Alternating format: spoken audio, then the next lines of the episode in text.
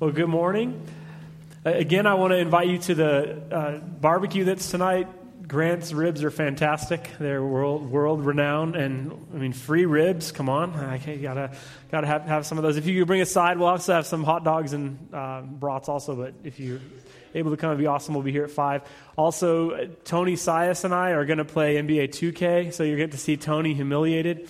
Um, and watch me watch me beat him um, at NBA 2K. So we're gonna have to see what happens. One of us will be humiliated one way or the other after after I just uh, declared that. Uh, we're starting a, a new series uh, where we're to be talking about diversity for the next couple months. And as we think about this, we're to think about it in all kinds of ways: diversity in age, um, diversity in, in different backgrounds, and what it means for us to to love each other, and why I think this matters to God, and why I think that it's really important. I mean, the United States has been described at, at times as, as, a melting pot, and I don't know if that's necessarily a, a great way to, to describe it, because I don't really think the intention is that all of us would like melt together and form something worse, perhaps, than when if we're all just separate. But I, I think it's important for us to think about what does it look like for us to honor God with our diversity? Why does God care about diversity. In a place like 2019 uh, Los Angeles, I think one of the, the greatest lies that we can sometimes believe is that I'm just, I'm past that stuff. You know, I, that was like my grandparents or whatever, or it's still in the South perhaps today, uh, but it's not me. I don't, I don't, I don't do that. But even if you're in a place like LA, like a, a kind of progressive thinking place in, in 2019, where and sometimes we can believe that lie, that we can be a little bit past that, if you were to drive to a certain part of LA, there's a black part of town. If you were to drive to a certain part of LA, there's a Hispanic part of town. If you drive to another part of LA, there's an Asian part of town. 20 minutes from here, in certain directions, no matter where it is that, that you go, no matter what cultural background you are, you would be a minority in a certain part of town. That's 2019 Los Angeles in an experiment that we've called the melting pot for 200 years. And I think it's hard for us to recognize that this is a difficulty that we all struggle with and deal with. Just a couple weeks ago, I was driving out. One of our uh, members of our church is in a, a hospice or a rehab facility um, in San Gabriel. And so I was driving to that area, and if I'm going to a place like that, I don't want to eat at Burger King. Uh, so I was looking for a place that looked like a cool local spot. And so if you're in San Gabriel, for the local spots, it's like Chinese on the wall, basically. That's what that's what you think is going to be cool. So I walked in um, to one of those, and like everybody just looked at me like like, You're not from here, are you? Basically, from the very beginning. And I stood out like a sore thumb and I, I sat down, and uh, the person brought me the menu and said, I think they knew to say this to somebody. They said, Just FYI, it's, it's cash only. And I never have any cash. Like, I just don't have cash. I was like, Well, see you guys later. And I walked, walked out of the store. Then I went to another one, and the same thing. I, I I knew to ask this time, so I said, "Is this cash only?" I said, "Yeah." He said, "Sorry, it's cash only." So I was like, "All right, well, I got to go find another one." Eventually, I did find one, but I texted Chen, who lives out in San Gabriel. I said, uh, "What is the deal with this cash only? Is this 1993 or something out here in San Gabriel?" And he said, "Typically, the Chinese family-owned restaurants, that's what what it's going to be. It's going to be cash only." So I was totally not prepared, but I found that interesting that I'm again just about 20 minutes from here down the road and I am definitely the minority. Again, in a very progressive city, in a place where we can easily think, you know, I'm, I'm past that. But I don't think we truly ever are. Because the human heart is, is conditioned to love people who just look like us at times. Jesus, I don't have a, the, the slide for this one, but Jesus challenges all of us in the Gospel of Luke. He says, If you love people who are like you, then what credit is that to you?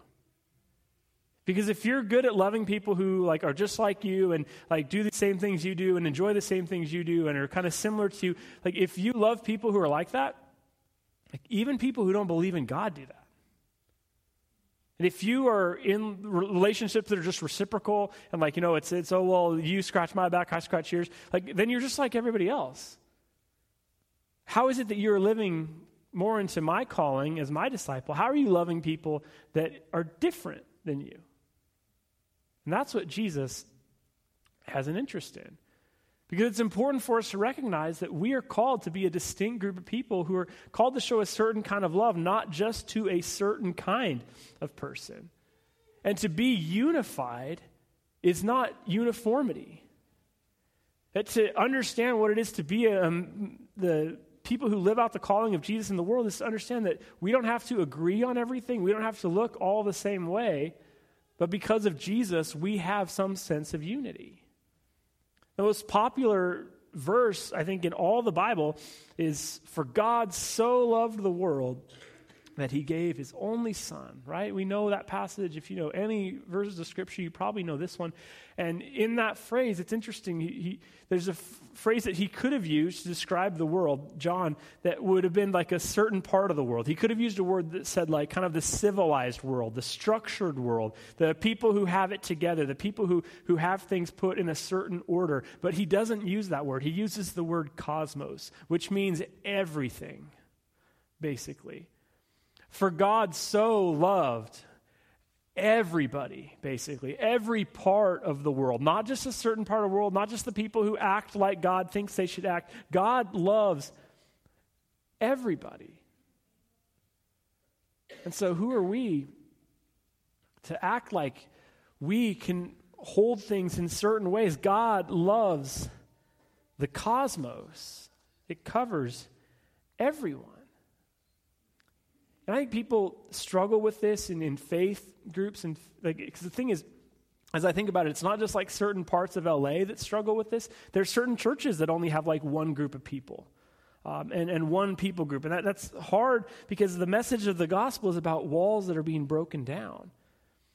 But people have struggled with this forever. In the Old Testament, we see that God comes to Abram and says, like, you're going to be this blessing, but it's working through the, the Jews and then eventually going to go out further. And then you see Jesus actually living this out from the very beginning. Jesus' birth, he's visited by magi who are from the far east, people who would have been very distinct and different.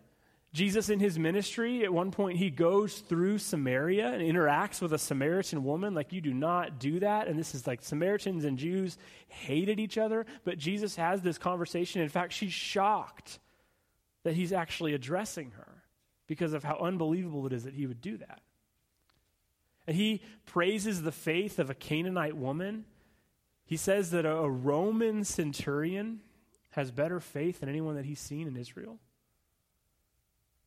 When the cross is carried, it's carried by someone named Simon of Cyrene. Cyrene would have been in Libya or Africa.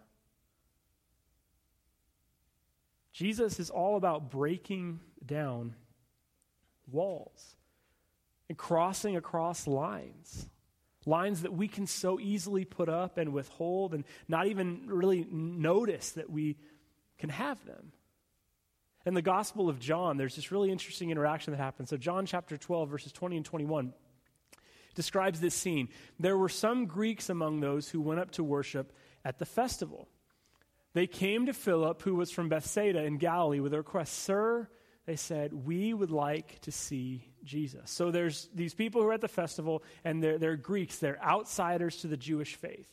And so they, they come to Philip with this request Hey, you know, we, we know something about this Jesus. Can we come in and interact? Can we meet with him? Can we talk with him? And this was something that culturally was not very acceptable. When you spent time with anybody, it was a way of people saying, Well, you endorse those kinds of people. And it was hard sometimes to figure out those kind of lines, as it still is um, in certain times uh, today. And then later in the story, there's this really interesting thing that happens as Jesus is like, experiencing this interaction, um, he says, My soul is troubled, and what shall I say? Father, save me from this hour. No, it was for this very reason I came to this hour. And this is a really interesting thing in the Gospel of John. Multiple times during his ministry, Jesus says, It's not yet my hour. Basically, like people are like, hey, come on, let's get this whole thing started. Let's let's overthrow Rome. Let's do this thing. And Jesus like continues to say, nope, not yet, not yet. Not yet. No, it's not for this reason that I came. This is not my hour yet. So, not yet, not yet, not yet is what we've heard in the Gospel of John over and over and over again. But when these outsiders come to Jesus, when these Gentiles, these, these Greeks, when they come to Jesus, he's like, This is why I came. it's breaking down walls, it's loving people who are different than us. Yes, this is the reason why I came. Because the cross is for all people. There's the famous book, Everything I Needed to Know I Learned in Kindergarten. And I think that's true about some of the early songs that we sing. Like, how much better would your life be if you could just sing the song, God's Got the Whole World in His Hands every day? And you just, like, if you could just sing that on the way to work? Like, wouldn't that be better? There's simple phrases, simple things that we learn as kids. The song, Jesus Loves the Little Children red and yellow, black and white. You're all singing it now. They're all precious in His sight. And what if we as a church could just commit to more and more getting that right? Jesus teaches his disciples to pray that heaven would come to earth. That the more of heaven's reality would be part of, of what we are experiencing now. And I've talked before about a theologian who says that God's going to let everyone into heaven who can stand it. So if you're a racist, you're not going to like it there. If you think that God only came for certain kinds of people or certain groups, or you don't experience that now, then you're not going to like it there. Because heaven is about barriers being broken down. It's about us realizing what was God's ultimate desire. I think about one of the ways that I think LA does give us a little bit of a glimpse of heaven is yes, there are parts of the city that are pretty segregated still, but you get a chance to have some of the best food of the entire world, like within a short drive from here, right? And it's different cultures it's different things. You get to experience like it's unbelievable like chinese food. Where i ended up going when they wouldn't accept my cards i found some amazing dumpling place. She claimed she had the best dumplings in la i don't know that that's actually true but she claimed it. And i remember as, as a kid i think just like more and more this has happened that we appreciate different cultures and different foods and different backgrounds. I think we're experiencing that. I'm kind of embarrassed to admit that as a middle schooler i went to a, a birthday party for eric adkins and um, he had had his birthday party at Thailandia which is a Thai restaurant that doesn't exist anymore. But I remember like thinking, what is Thai food? Like Thai food, what is it even? And I don't remember if I actually liked it at the evening or not, uh, but I remember just this distinct feeling like, who would want to eat Thai food? What is that? And now it's some of my favorite food. I'm just embarrassed to even say that I once thought that way. But I remember just thinking like, who, what, what is this? Why are we going? Why don't we go to pizza? Like, why don't we go to Domino's or something like that? Uh, but now Thai food is some of my favorite uh, in the world. So one way that I think LA is a little bit of a glimpse of heaven is that we get to enjoy unbelievable food from different cultures and different places. And you need to take advantage of that because this is one of the first times in human history that that sort of thing has been just available to all of us. And that's one way that I think we see the blessing of diversity. And we see that different foods and different cultures, it's, it's beautiful when you get a chance to experience that. And what is, you can just say it out loud. What is your favorite type of food? Just go ahead. So just say it out loud. Tex Mex. Mexican? Anybody else? Breakfast? Uh, that, that's, uh, there you go. Breakfast.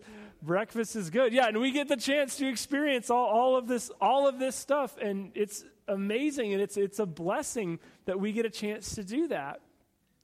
But to not just experience like the good parts, but also to like really get to, to love your neighbors, to love those who are different than you. It's a challenge. I mean, it's really why so much of the New Testament was written. If you actually like look at what Paul is addressing and writing about, one of the things he's primarily concerned with is racism. Because the Jewish people are trying to figure out how do we allow these Gentile people, just as the Gentiles, the, the Greeks came to Jesus, some Greek people, some Gentiles, outsiders to the faith, are, are coming into the church. And so the question becomes well, what are we supposed to do about it? How does someone who hasn't followed any of these customs or these laws, how does that person become part of us? And at the earliest beginnings of, of the Christian movement, outsiders thought they were Jews because it was primarily made up of Jews. That was what people thought about them. So then, as, as Gentiles are starting to believe, as these outsiders come to faith, the question becomes well, what rules should they follow then? What customs, what things do we need to do? And it becomes very hotly debated do you have to get circumcised or not? And that is a huge chunk of why the New Testament letters are written. I mean, it really cuts down on your new members class if you have to get circumcised. Use that both ways. Um, and and it's a difficult, difficult thing. Like, well, what is an outsider? How does an outsider come into this faith? What are we supposed to do? And so, so much of the New Testament is, is, is Paul saying, like, don't make it hard on people who are coming into this faith. Like, welcome those who are outside. And he tells them their own story to challenge them to figure out what it is that they're called to do and who they're called to be. I mean, how do Jews and Gentiles get along? And it's the same question that we are still asking with different group names. We are called to be a diverse group of people, a new place that acts and thinks like heaven. So, one of those places that Paul writes to in Ephesus, he says in the middle of this letter, For he himself is our peace, who has made the two groups one and has destroyed the barrier, the dividing wall of hostility by setting aside in his flesh the law with its commands and regulations. His purpose was to create in himself one new humanity out of the two, thus making peace, and in one body to reconcile both of them to God through the cross by which he put to death their hostility. I love that entire passage, but right at the very beginning, God himself is our peace. And how is it that I'm going to get along with that person? Or how is it sometimes that that person who, who, who, bugs me, who I don't really necessarily feel is that easy to love, how could I look at them and say, yeah, this, this person is a little complicated. Sometimes they're a little bit annoying, perhaps, but God is the peace between us. And yes, we're different, and yes, there's some distinctions, and yes, there's, there's things that sometimes I need, to, I need to work on in myself, but sometimes it's being around those people that help us to actually learn what things like forgiveness and love really are. God Himself is the peace between us. I've been doing some reading. I'm probably going to talk about this several times uh, in, in, this series, but I made this really high tech line for you to see in the next slide. You might not be able to fully fully read it, but um, I was doing some reading about how like people are transformed and like how they interact with God and how God does work um, on our hearts. And the author was saying that it's either in solitude and silence or in deep community that God transforms our hearts. And the problem is we rarely spend time in either place in our world today. Like, we're afraid of the solitude and silence, so we fill our head with noise and, like, just can't really sit by ourselves and allow, like, those moments where we just, you know, try and reflect and be with God. And that, that's another sermon for another time. But talking about the deep community side. And we're transformed through deep community. We learn what love is by actually like learning to forgive someone. This is why, like, even though you love your family the most, your family can drive you crazy, right? It's because you're actually in, in like deep community with them. It's because it's like the real you that's coming out.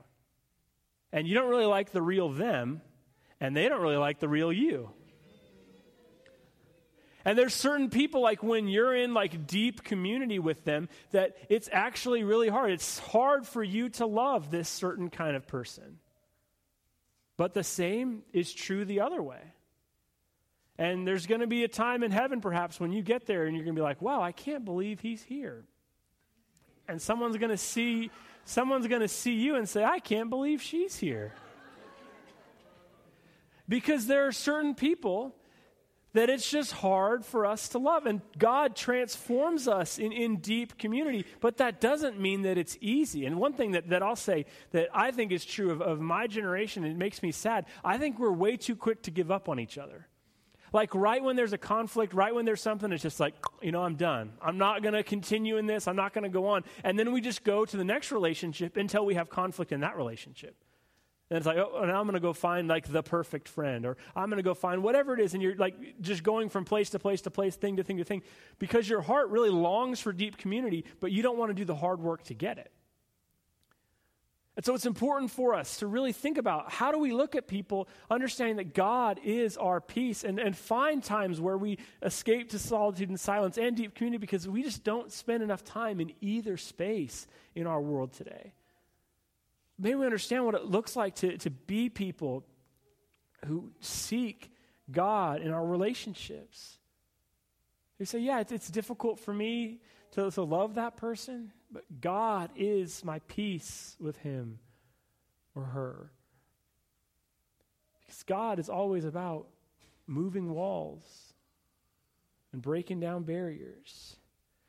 There's a, an old preacher story, which probably means it's not true, but um, it's about three friends who were in Ireland, and in this time there was big distinctions between the, the Protestant church in town and the Catholic church uh, in town that these three friends, um, one of them um, passed away, and the two of them went to their priest and said, You know, we are really close friends. We spent like every moment together. Would it be okay if you bury him um, in our church's graveyard? And the priest said, Well, I can't do that because he, he was Protestant and we're Catholic, so I can't do that for you. The friend said, All right, well, like, what if we, and they came up with this idea, let's put him just like right outside the wall, basically. We'll put right outside the fence, and then like at least we'll be able to be close to him eventually. So the priest said, All right, all right, all right, I'll do that as long as he's not in the wall. The funeral happened, they buried him. And a few weeks later, these two guys go to see their friend's grave. They can't find it. And they go to the priest and say, What? What happened? And he said, You know, I couldn't sleep well for days after that. So I went and moved the fence. So your friend's on the Catholic team for now.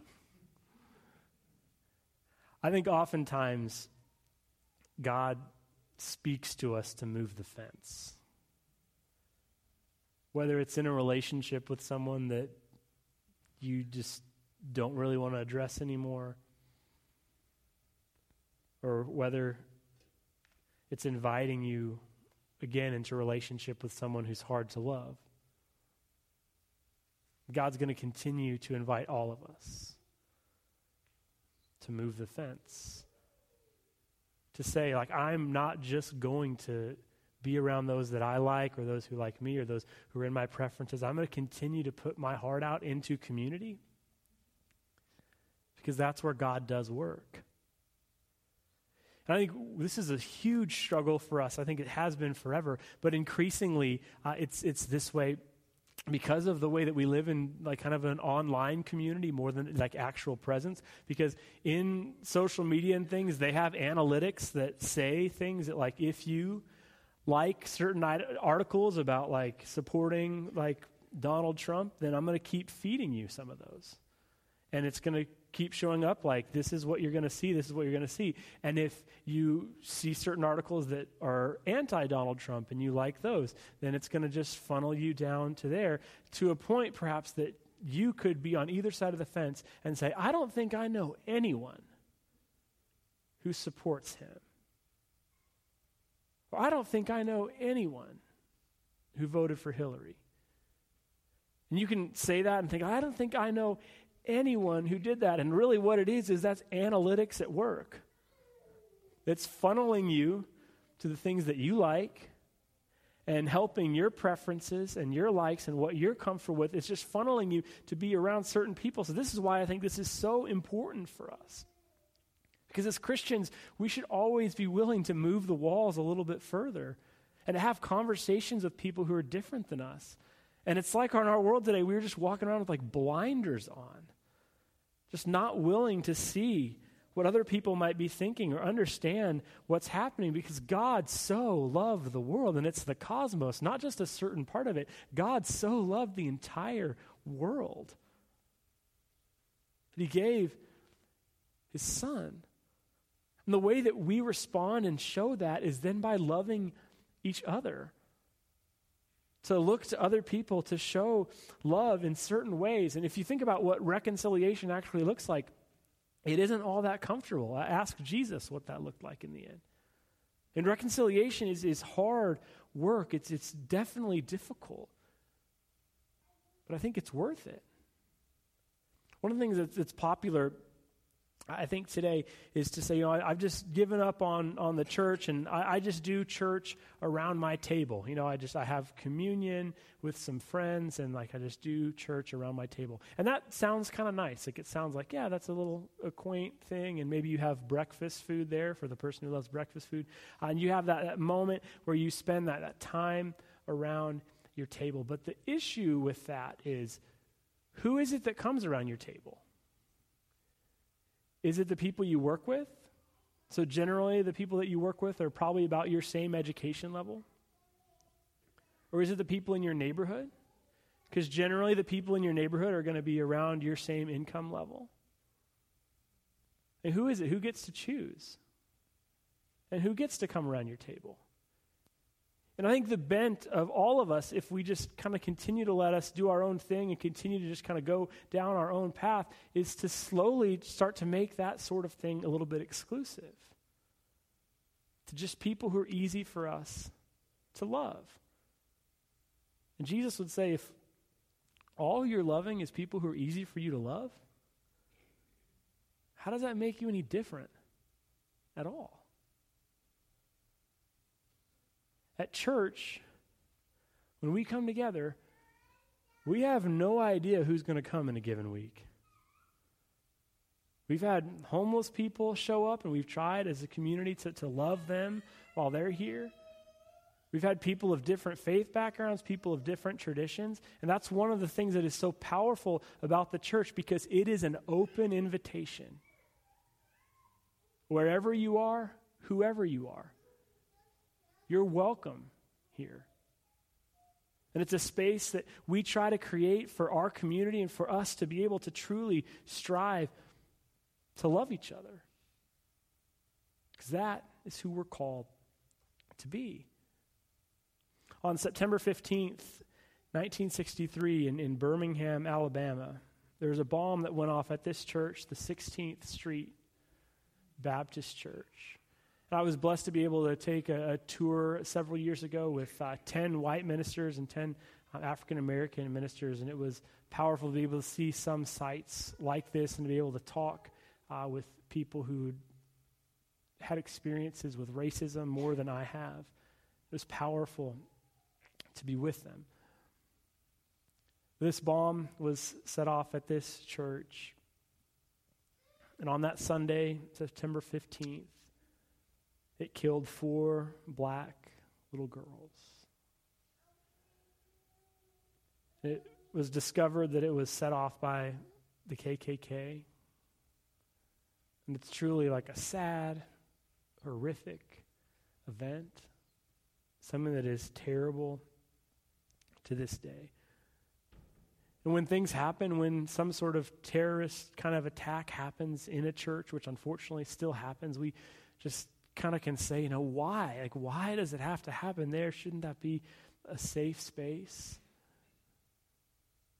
But I would argue that if your vision for the world is white supremacy,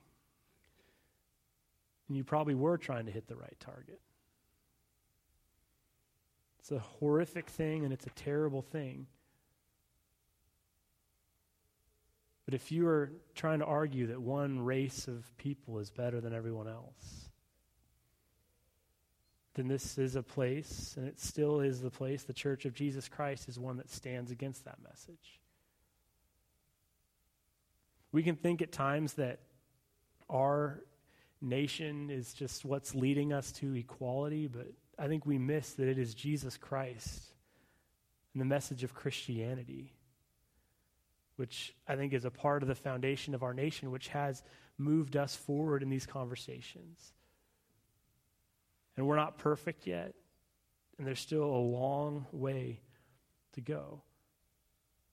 But when you show up for a church on Sunday morning, and when you sit next to somebody and you don't know exactly who you're going to sit next to, one thing that I like about this church is there's not really assigned seating here. Almost every week, there's like different people sitting in different places. And I'm thankful for the diversity that we have here, but I want to preach and think about this topic because we need to continue to think about how we can increase our diversity and love each other even though we're different. Because coming to church isn't saying, like, I believe everything that is happening here on a Sunday morning. In fact, you might not really believe in anything. The earliest followers of Jesus didn't really know who he was either. It's about all of us being willing to say, I am on this journey to try and love people more and love people who aren't like me. May we recognize the difficulty of this call, to recognize that God Himself, Jesus, is our peace. And may we be willing to go this week into parts of our city that unfortunately are still segregated in certain ways. To be a light in those communities. To continue to love people who are different than us. For God so loved the world. May we live like that's true. Let's pray together. God, this is a, a hard topic and one that we all recognize that we struggle with in certain ways. May we strive to be people who love those who are different than us. May we recognize that you truly are our peace. Father, be with us as we try to be a community of people that loves unconditionally. May we learn from that love that you've shown for us on the cross. And this simple message that you have loved the world. Your son, Jesus, I pray. Amen. We're going to close with the song, Who You Say I Am. And this song is a reminder that to do this well, I think we have to recognize who God says uh, we are, and we l- learn and lead uh, from that space. So let's stand and sing together.